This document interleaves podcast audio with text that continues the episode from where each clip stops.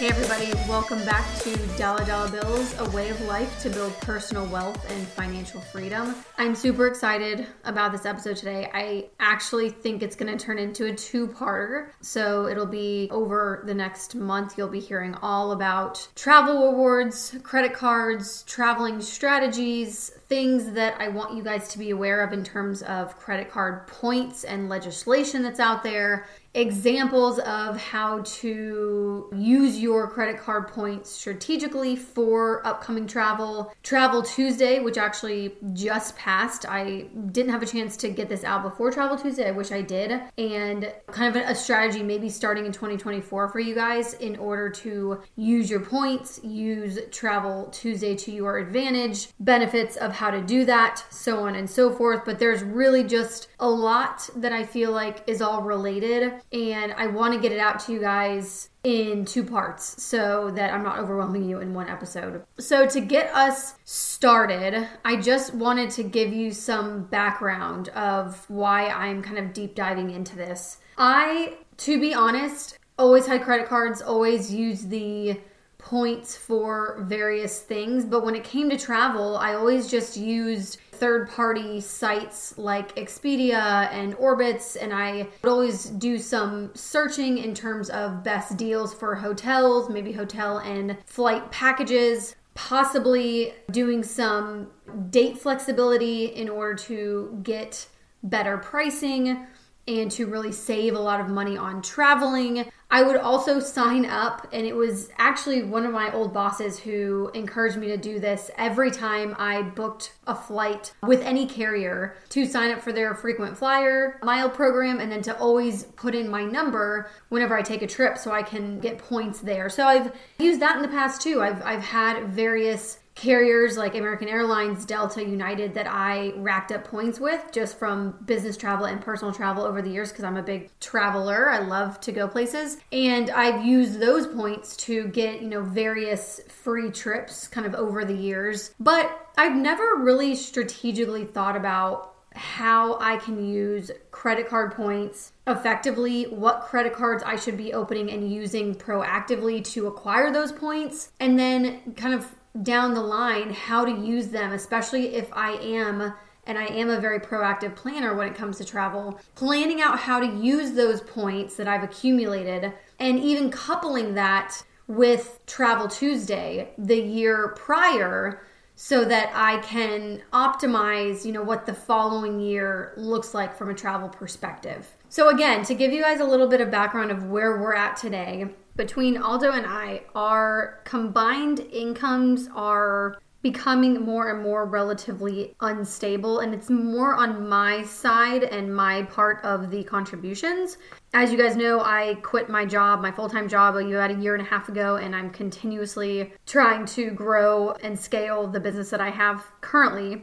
Well, I have goals. I have not only revenue goals, but I'm probably going to be increasing my expenses next year. But because I really don't know what that's going to look like, and I'm very risk averse in terms of allocating too much money towards a travel budget, we are kind of still in a bit of a limbo in terms of how much we can actually put towards a budget and how much we actually feel comfortable saying we are collectively combined making next year. So based on our existing situation, it's hard for us to project what our financial situation is going to be in twenty twenty-four.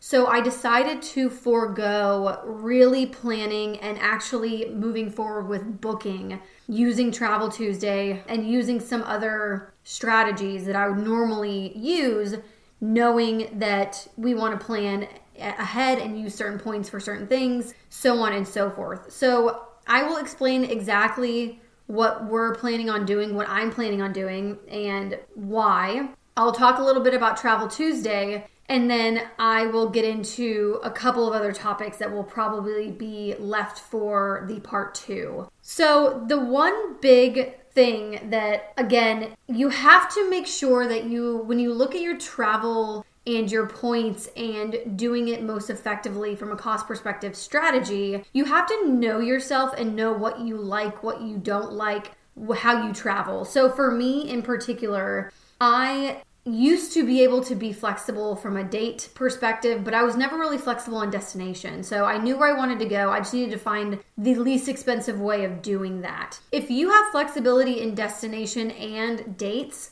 you are in a very good position to fully utilize Travel Tuesday, and I'll give you a little bit of details of what Travel Tuesday is, what are some of the deals you can find on Travel Tuesday, but just traveling in general and finding deals in general will really be to your advantage if you do have that flexibility. I know some people have kids, so you know w- within the school year, or maybe you're a teacher and you have really set times when you can take off and when you can't. So that can be challenging for people. Also, like I said, I'm not really flexible on destinations. I have a list of cities, countries, continents I want to visit, and those are the ones that are most important to me. So I don't really want to flex too much on destination unless, say, it's a destination that's adjacent to one of the ones on my list. But if you do have that flexibility, that is, a again, a huge advantage for you guys when you are looking at deals, when you are looking to use points, and when you're looking to utilize Travel Tuesday. So again, I'm talking about my personal experience and my personal way of doing things, because I also, like many of you, have a life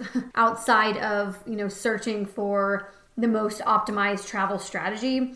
I have two kids now. I work what feels like full-time plus, managing the household, making sure everything else is done. And so I don't really have time to sit down and really dig through every card I should get, every airline I prefer, every hotel I prefer. Because again, although I, I may become more loyal to certain chains and brands in the future, I'm really, I haven't been that way in the past. And I don't have a good understanding of what my future is going to look like yet. So because I want to keep my options open, what Aldo and I, my husband and I, have decided is he opened the Chase Sapphire Preferred card about a year and a half ago, and I actually just opened his account recently. I think we have like one hundred eighteen thousand points, because you get points for opening the card and using a certain amount or spending a certain amount within the first three months. So once you hit that, you you, you know, you get about sixty thousand points. And then he's just been using that card, or I guess we've been using that card strategically. So if we go out to eat, if we're if we're dining out, that's number one, because you get three points per dollar on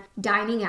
You can also get three points per dollar on select streaming services and online groceries. So if that's something that you do a lot, I would definitely start paying and using that card for that. You also get two points per dollar on all travel purchases, and you get five points per dollar on all travel booked through the Chase Ultimate Rewards travel portal. So right now, it equates to about fifteen hundred dollars worth of travel points that we have accessible to us. So you better believe I'm going to be using all fifteen hundred of those dollars next year for our various trips. And again, I will say the strategy that I have right now is not clear, because I'm not able to book anything just yet, because we're not really one hundred percent sure the number of trips we're taking, when exactly we want to start taking those trips, and how we want to utilize those points. I will say we have a ski trip coming up. And again, I think we want to drive. We're not really sure. So if we want to drive versus fly, I will probably be using points where it makes sense for either a rental car, because Aldo doesn't like to drive his precious Escalade on far road trips because he likes to keep it at home and preserved, and he already puts a lot of miles on it. So we always look at renting cars if we do long road trips. So we'll probably look at what the car rental situation could look like, and then maybe a flight if we decide to fly.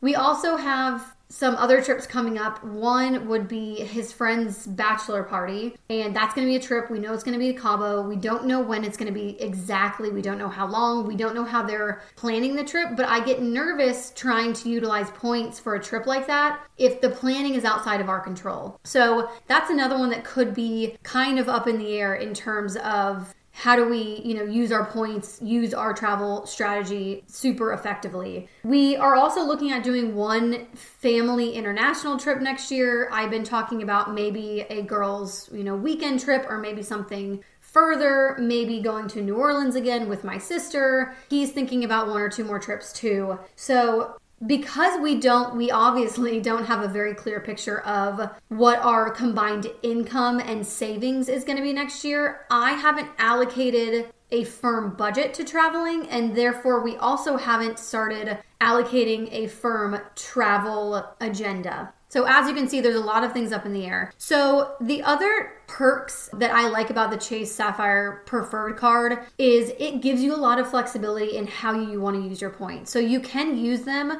again, through the Chase Rewards portal, but you can also transfer them. So they have up to fourteen partner hotel and airline programs that include the World of Hyatt and Marriott, and a couple of other hotel chains we're interested in maybe being more loyal to them in the future. So that's interesting to us. But again, for now, I love the flexibility that the Chase Sapphire Preferred card offers us at a ninety-five dollars annual fee, which you will more than get back. I mean, I just told you, I think Aldo's had this card for maybe a year and a half, and we have about fifteen hundred dollars in rewards just, you know, stacked up from that card. The other cool thing is if you have other Chase cards that are collecting points, so some of those free zero annual fee cards, they're also racking points up, and you can also transfer those and use those additional points in addition to the points you rack up on this card. Lastly, for my business, I actually just got a Chase Ink,